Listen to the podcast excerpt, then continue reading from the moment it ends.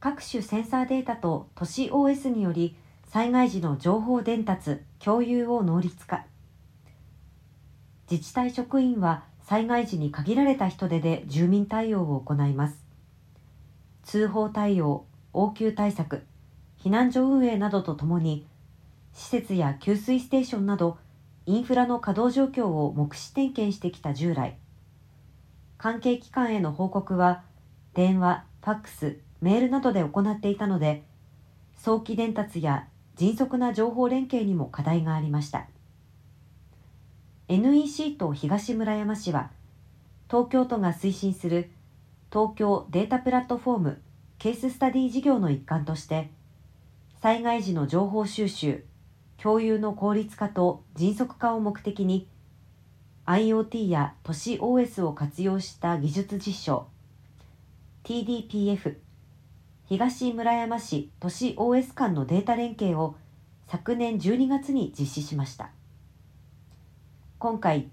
丸1避難所の被災状況。丸2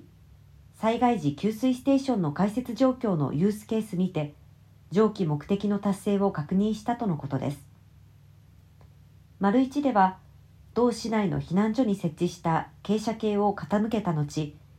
元の位置に戻すことにより地震の揺れを懐疑的に再現し、被災状況を電流センサーや CO2、温湿度センサーで自動検知する実証を実施。市内22カ所の避難所のうち、およそ2割にあたる5カ所の建物を使用不能と仮定し、正常な建物から優先して点検し、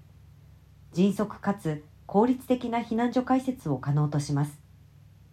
所要時間の27%削減を見込んでいます。丸2では、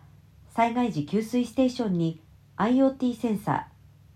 音声センサー、ドア開閉センサーなどを設置し、給水状況を自動検知する実証を実施。市職員から東京都水道局へ電話などで行っていた開設状況などの連絡を自動化します。新たな仕組みによる連絡漏れや伝達ミスの防止、報告業務フローの省略、そして住民への情報発信の時短効果を見込んでいます。両社はより正確かつリアルタイムに情報収集、共有できるセンサーの改良などの検討や、平時にも利用できるセンサーによるデータ連携の検討を進め、TDPF と東村山市都市 OS のデータ利活用促進を目指します。NEC は上記取り組みを東京都主催第3回プロジェクト成果報告会で紹介予定とのことです。